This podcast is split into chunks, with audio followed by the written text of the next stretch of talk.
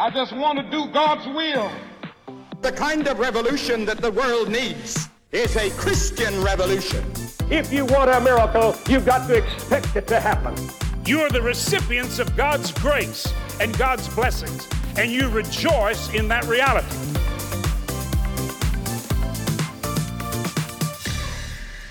Welcome to Life Today Live. Happy Monday to you. Happy daylight savings time if you do that. If you're in Arizona, just disregard that. Uh, but it's great to have you. Uh, I had a wonderful weekend. Was um, with the worship team all weekend, and so you know, uh, I it's just been a good one. And so I'm excited about today because we're kicking it off with someone that I've known for a while, and you know, he makes me smile because he is excited to share the gospel with people, and that's what he does. And you know what?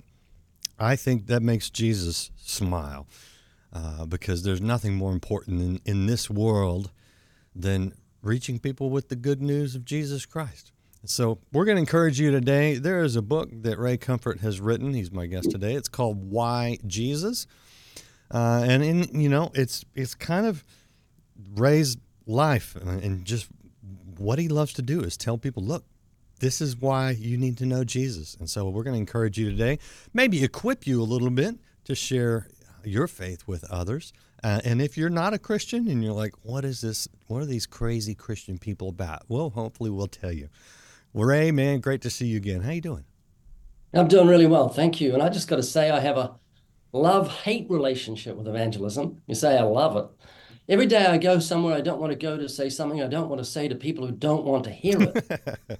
and so I'm not that excited about it. And I make myself myself go like a firefighter. He commits himself to being a firefighter, and just because he's showing up at a fire that's kind of scary that he has to actually enter the building, he doesn't hate what he does. He loves what he does, but he kind of terrifies him at the same time. Uh, you could say that you're you're working it out with fear and trembling in a in a positive way. Um, but so uh, that's that's actually kind of an odd statement, and you you're you're the champion of statements that make people pause and think. I do know this, uh, and that's a great thing. So, but what is there not um, an inherent joy? I mean, because you get to see the, the sometimes you get to see the harvest, not always, but you at yeah, least get to plant I, I the get. I get great joy when I come back. I, I say to my team, you know, we've got a, a dragging feet, clicking heels ministry. Whenever you go to do evangelism, you drag your feet. And you see the same thing in, in scripture. The, the disciples came back rejoicing. So each day I go out on my bike. It's an electric bike. I have my dog on a platform. The dog wears sunglasses. And we go to a local college twice a day.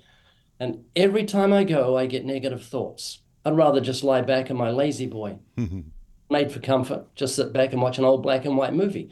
But I can't do that. I can't. And um, I say with the disciples, I cannot but speak that which I've seen and heard. I found everlasting life. How could I sit back in ease and comfort while sinners sink into hell? So I have this tremendous burden. You know, empathy hurts. Did you know that? Yeah. If you empathize with the ungodly, if you've got a heart like Jesus had, there'll be a cry in your heart for this world because they're sitting in darkness in the shadow of death, terrified, as the Bible says in the Amplified Version, and I'll say it a little louder because of that. They are haunted by the fear of death all their lifetime. Hebrews 2. So that grieves me. I'm horrified at such a thought. And that's what one of the things is that drives me to go to the local college and go to Huntington Beach, which I've done every Saturday almost for about 15 years, to share the gospel because I care about unsaved people. And every Christian should feel like that. I'm nothing special. I'm just an ordinary, average, everyday Christian that takes to heart the Great Commission. And you're doing it at Huntington Beach. I mean, it could you could be in West Texas. So count your blessings. I mean, it's a, it's a beautiful place. So, but you know, and you know, California is a, a little bit of a, it's a tough audience in a lot of ways. Um, what are some of the big objections you hit when you, when you go talk to people? Well, there's no real objection that can knock me off my platform. Sure. You know, even the, the, the suffering question can have a very simple answer. If someone says, What about all the suffering? There's no God because of all the suffering. I'm an atheist because of suffering. Well, that doesn't make sense. It's like buying a brand new Toyota and saying, Boy, this is well made. Look at all the high tech stuff. I love how this how Toyota made this so well. Driving along, your accelerator gets stuck and you tear through an intersection, cause terrible, terrible accident. And people are lying on the ground. Some are dead, others are suffering. So you look at the suffering and say, look at the suffering. Therefore, nobody made my car. That doesn't make sense. It's illogical. It's a huge leap of logic.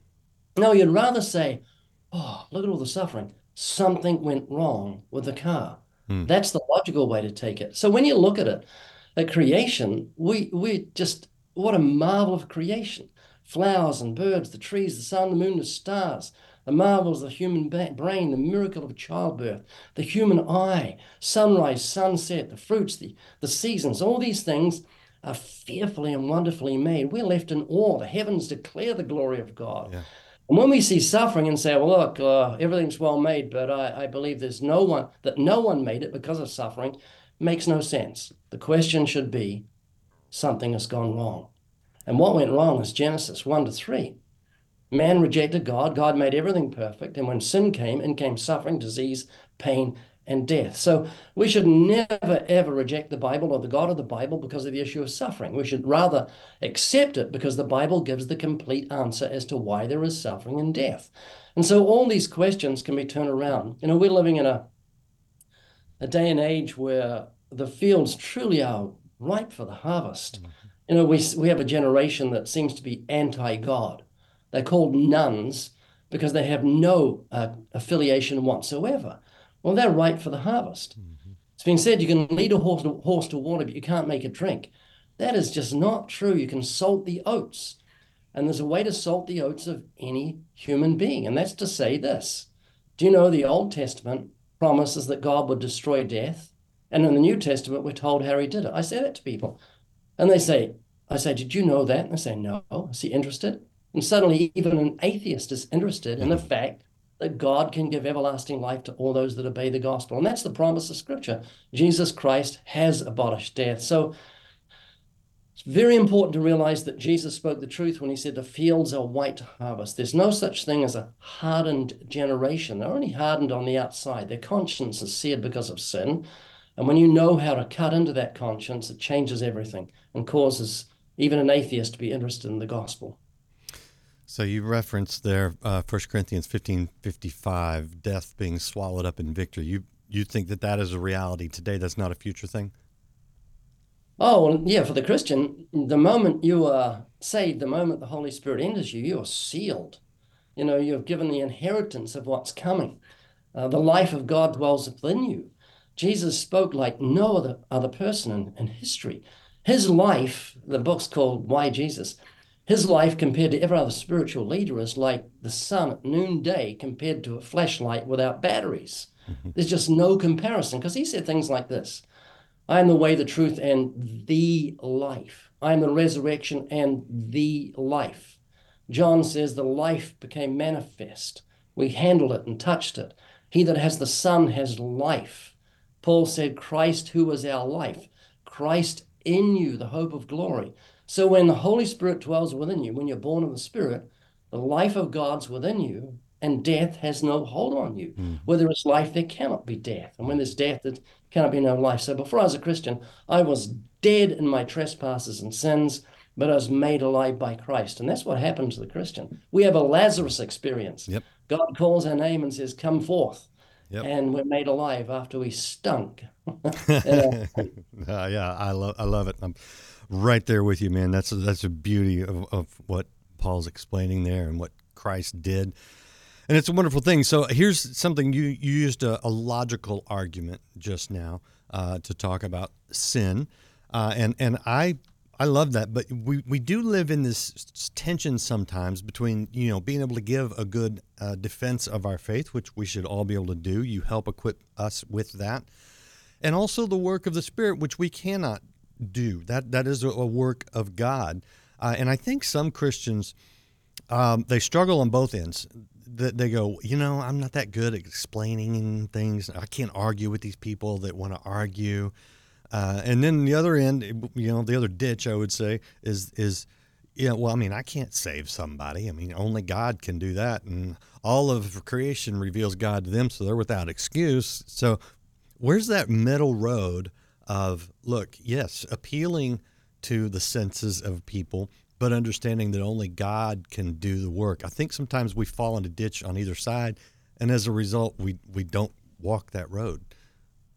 Yeah, the Bible says, How will they hear without a preacher? God has chosen the foolishness of preaching to save those that believe. Mm-hmm. God has chosen the foolishness of preaching. So when he said, Go into all the world and preach the gospel to every creature, he said, Go into all the world and preach the gospel to every creature. So my um, the way I find out whether I'm going to witness to someone is I ask myself, is he breathing or is she breathing? if they're breathing, they're ready for me to share the gospel with them because they're part of all and every that Jesus spoke of in the Great Commission. So every breathing person needs to hear that God has destroyed death through the gospel.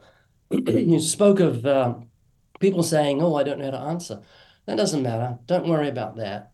I actually, uh, whenever I go into the heat of battle, I go with a caveat of knowing I don't have to defend the Bible. That's what one. That's one thing that we we kind of. It's a it's a battle we take on. We don't need to take on. Yeah. It's a hill we don't need to die on. I love how Charles Spurgeon said this. He said, "Defend the Bible. I'd rather defend a lion." You see, a lion can take care of itself, and the Bible can take care of itself. And I have a tadpole in my throat trying to evolve into a frog. One moment. killed it. Yeah, so we we're not called to defend the Bible, and the reason for this is this: early Christians didn't defend the New Testament. You know why? Because it didn't exist. Mm-hmm. There's no such thing as the printing press, and hardly anyone could read. So they didn't see their agenda as to defend the New Testament, neither the Old Testament. Mm-hmm. They just proclaimed it, and that people that had power of itself. No, the, the new, the early church didn't defend the Bible. They didn't need to.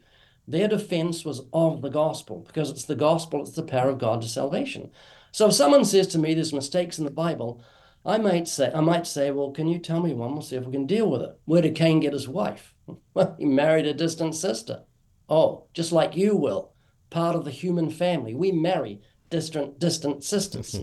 Cain and Abel bled, bred like rabbits. God commanded them to have sex, Christian program, but God commanded Adam and Eve. He said, Be fruitful and multiply. He wasn't talking about math, he was talking about reproducing children. So Cain married a different sister, uh, a, a distant sister. And so you can deal with these problems real easily, but don't get tied up on them. They're rabbit trails. Yeah. Do what Jesus did and go for the conscience. And there's a reason for and this is this is my greatest, if I may use it, weapon when I go into warfare, when I fight the good fight of faith. Romans 8, verse 7 says, The carnal mind is in a state of hostility towards God. Mm-hmm. It is not subject to the law of God, neither indeed can be. It uses the word enmity in the King James Version. That means there's the state of hostility. And you can see that when human beings use the God who gave them life's name, his holy name, as a cuss word. What person in history has had their name used as a cuss word? Only Jesus and God. Why? Because of that enmity. Jesus said, The world hates me because I testify hmm. of its deeds that they're evil. John 7, verse 7. So, what I do is I try and get away from the carnal mind as quickly as I can.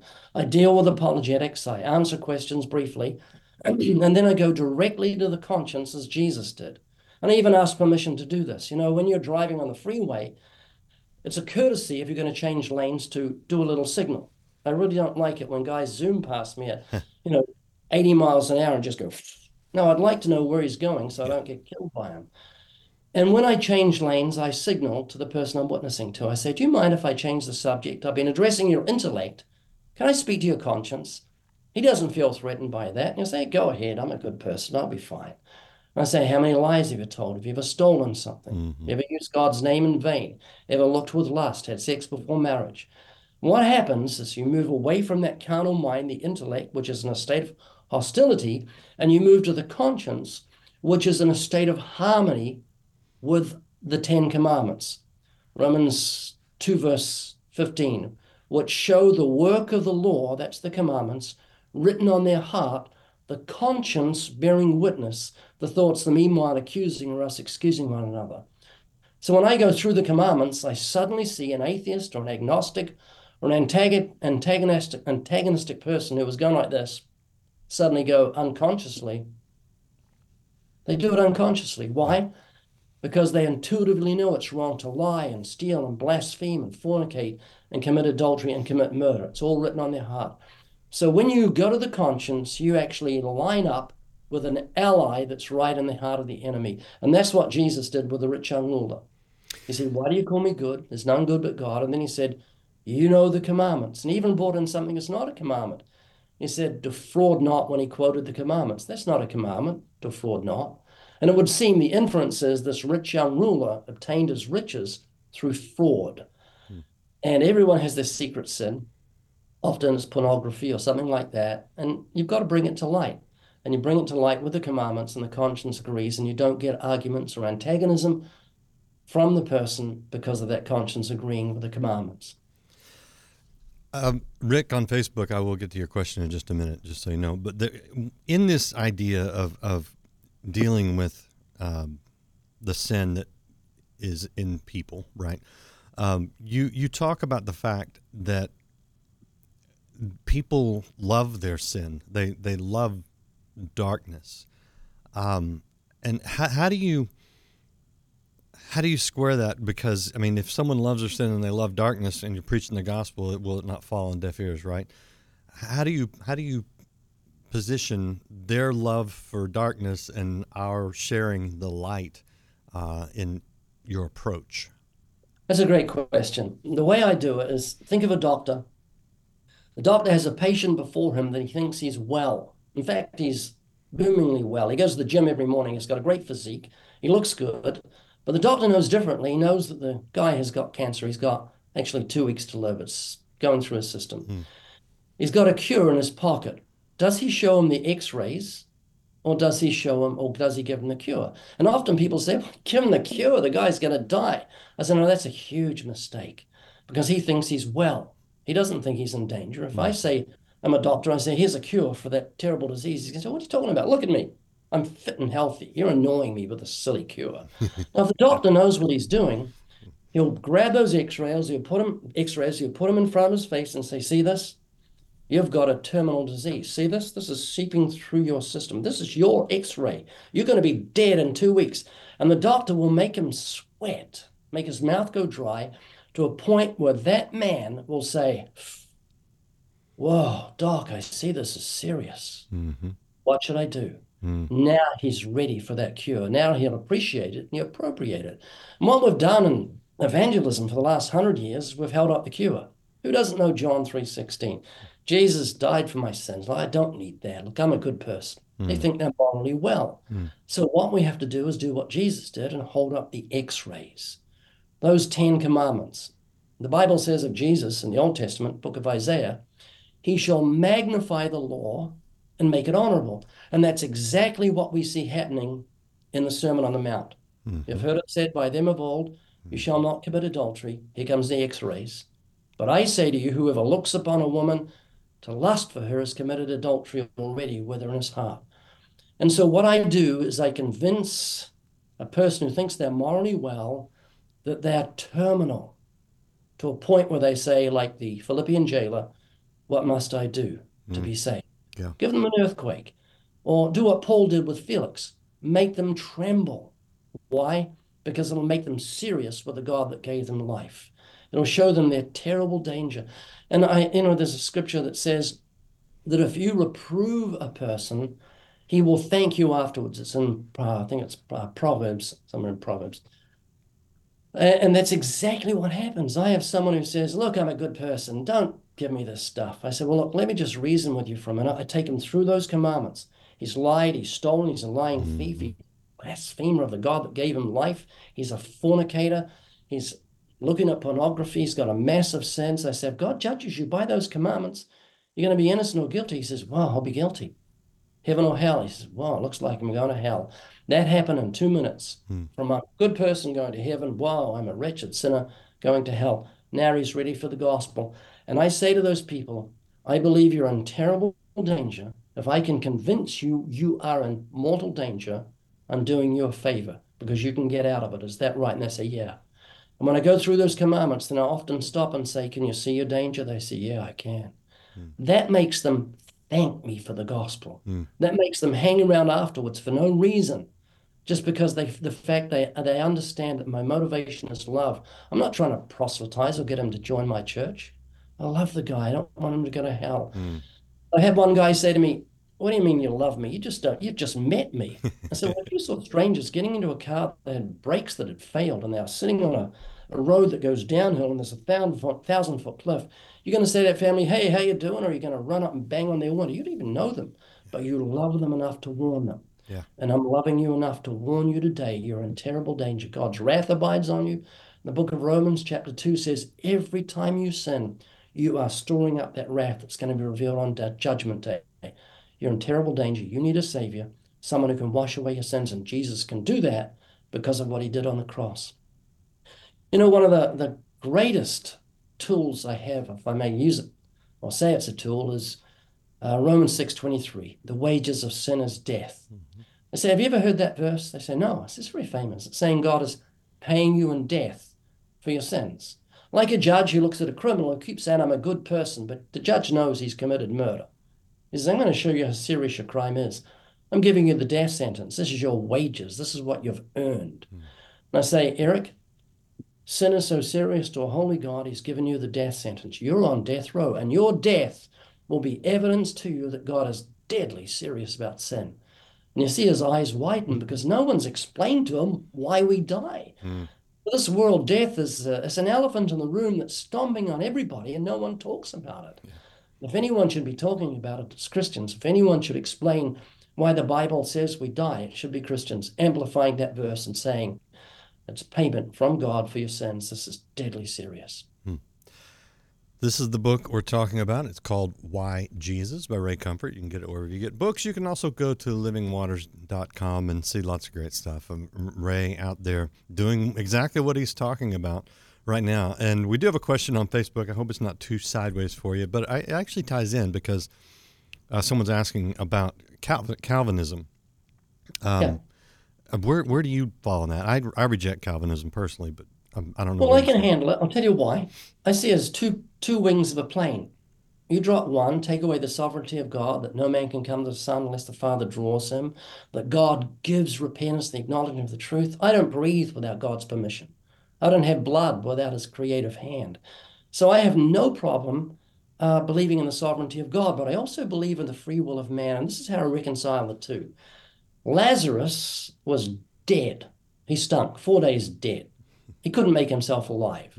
But when he heard the voice of Jesus, his free will responded. He got laid in that grave for the rest of his life, not responded. But he got up and came out. And we are dead in our trespasses and sins. We can't make ourselves alive. But when we hear the voice of Jesus for the first time truly, then we respond by our own free will.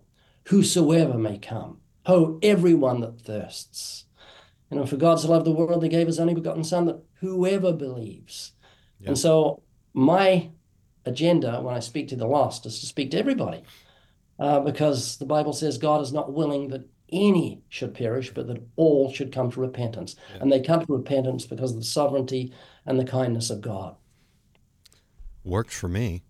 and I don't, how do you, so I know probably some of your most difficult to talk to people like Jesus, were those who knew the law, those who knew the script, those who know the scriptures. What do you do with people that? Because I mean, I, I, I, could lay out things that you and I disagree on theologically right here, and we could we can hash that. And I'm, I'm fine with the conversation, but when it becomes an obstacle, uh, as Calvinism, what do we disagree on? Can you what? tell me what we disagree on? I'll see if I can fix it in seconds. It's probably someone telling you something that's not true. Oh man, no, no, it, it, would take a lot longer. I don't want to. I don't want to keep you here the rest of the day. Um, okay, but it touch, touches on on the, uh, my accent. Your your accent's good. Um, okay, and I'll keep it. If you don't like mine, I can fix it because I am primarily Irish. So we can go over into that anytime you like, if that's a more suitable yeah. uh, expression for you. So um, no, no, no, it has to do with uh, dispensationalism, but Oh, oh yeah, yeah, yeah. I, I, could I could explain that in a second. you want me to? No, you can go ahead if you want. Let me give it a try because I'm terrified of prophecy. because I know I can split a church by saying I believe this. Right, I know. And that's what I was going to ask. I was really going to ask more about sort of the theological differences and how you deal with that sometimes than specific ones. But go Yeah, ahead. let me just say that. In Acts 28, I think it's 23, Paul reasoned with people concerning Jesus, both out of the law of Moses and out of the prophets. When you uh, reason concerning Jesus out of the prophets, you're appealing to the intellect. When you reason out of the law of Moses, you appeal to the conscience. So I see prophecy as a huge uh, bait when I'm fishing for men, not for Christians. This is for unsaved people. And so I like to say, you know, there's things in the Bible about men's hearts failing them from fear about of the things that are coming upon the earth, and we can see that happening. Um, and I and I'm always aware that there's different interpretations among Christians. So I tread very, very carefully and try and just choose prophecies that most Christians agree on. Um, not preterism. I try and stay away from all that sort of stuff. Just using it as a springboard for the gospel. So if you find videos out there where I talk about um, prophecy, I try and deal with it, treading very caref- carefully so I don't offend Christians, and then get straight to the gospel, appealing to the conscience. But I do see it as a legitimate form, and I don't want to miss it out because I see so many people sit up when I say, you know, only God knows the future, and He's given us the future in His Word. And so if you read the Bible, uh, the prophecies of Scripture establish the fact that God knows the future, and if He knows the future, then He's God, and the Bible's His Word, then and then His promise of everlasting life is credible and it's worthy of your acceptance or your interest. So that's the only reason I touch on prophecy, and I know it's a real fragile thing, and I do it with fear and trembling. We stick with the primary issues. Uh, and, Yes, and, and, and, you know, when, once you're in the, the family, you know, I'm happy to talk about some of these secondary, maybe even tertiary issues uh, for the sake of, of understanding, uh, because I do, I want to understand Scripture, um, but I don't lean on my own understanding because I know that it comes up short every time. Right. All right. Uh, last last word to you, Ray. Um, and I, I'm what I want to know, and because you came on, you know, talking about going out uh, with a, a bit of drudgery every day. But come on, what is what does it do when you lay your head down on your pillow at night and you know you led someone to Christ that day? That's got to be an amazing thing. Yeah, I have never led anyone to Christ. Really, I don't save people. I just No, I you, them. but you led them. You preached the word, and you saw. Yeah, that's it. saw No, so I get satisfaction with that, but I'm so unsatisfied. I really feel like I'm with the uh, Titanic as it's sinking, and thousands of people are drowning, or over a thousand people are drowning, and I've pulled up three. And so I'm horrified that people are going to hell, and, and so I don't rest on my laurels. Can I just mention that I am very encouraged by a YouTube channel, 275 million views. Yeah. And so people can pray about that and, and just say, Lord, please explode it. You know, I'm, I'm coming up 75. I'll be dead soon. So I pray that God uses it continually after I'm gone. Also, if I may mention it, we've got a we've got an outreach in Paris coming up where we're giving away over 12 million free gospel tracts, no charge. We did London uh, during the coronation, and 16,000, sorry, 16 million of these tracts were given away by 22,000 people in one day. 22,000 people. So we've got an outreach to Paris during the Olympics. We've got them being printed in Europe and in England and Australia and in the US. They're so good and they're so um, they so look like collectibles. People are going to grab them. So people can get these free tracts. Can I give the uh, website address? Please do. livingwaters.com forward slash Paris. Paris. Okay. So livingwaters.com forward slash Paris. You can even go with our team to Paris during the Olympics. For the outreach, we're doing a conference or get these free tracts sent to you in Australia, New Zealand, Europe, or the United States. Well, man, Ray, I appreciate you. Uh, uh, matter of fact, you know what? Let me show people the website real quick. I have the URL on the screen while you're saying that, minus the Paris. This is uh, livingwaters.com. So when you see that, you're in the right place. Just do the slash Paris, and you can find out the thing uh, uh, upcoming. And if you want to, if you want to go to the Olympics, uh, and you won't win any gold medals, but you will win some souls with Ray. I promise. Uh, man, just I, I appreciate you, uh, and I, you know I I hope I hope you I hope that God that God blesses you with a special joy, and, and knowing that you are partnering with Him and His invitation to share His love and life with others. And I just, I, I hope you really have a great time uh, Well, thank you, doing brother. that outreach. And I appreciate you. Anything else you want to add before I let you go? No, that's it. That's it. Just oh, learn. Watch the YouTube channel. That's the best way to learn. You'll you'll find that everyone's the same. There's nothing new under the sun. Everyone has everyone has a conscience. Atheists back down when you prove God's existence. So you can do that and uh, become acquainted with, by just watching those free YouTube uh, videos. Uh, they'll train you up. There you go. I appreciate it. You keep doing it. You keep Thank you, brother. spreading the gospel. And keep coming back here. I appreciate you spending time with us today. And those of you watching, I appreciate you watching. Thanks for the, the question, Rick, there. Hope uh, gives you a little something to think about. Uh, if you haven't liked or followed or subscribed, do that on this channel. You'll get notification of more good interviews. And hit the share button. Encourage others. I'll see you again next time here on Live Today Live.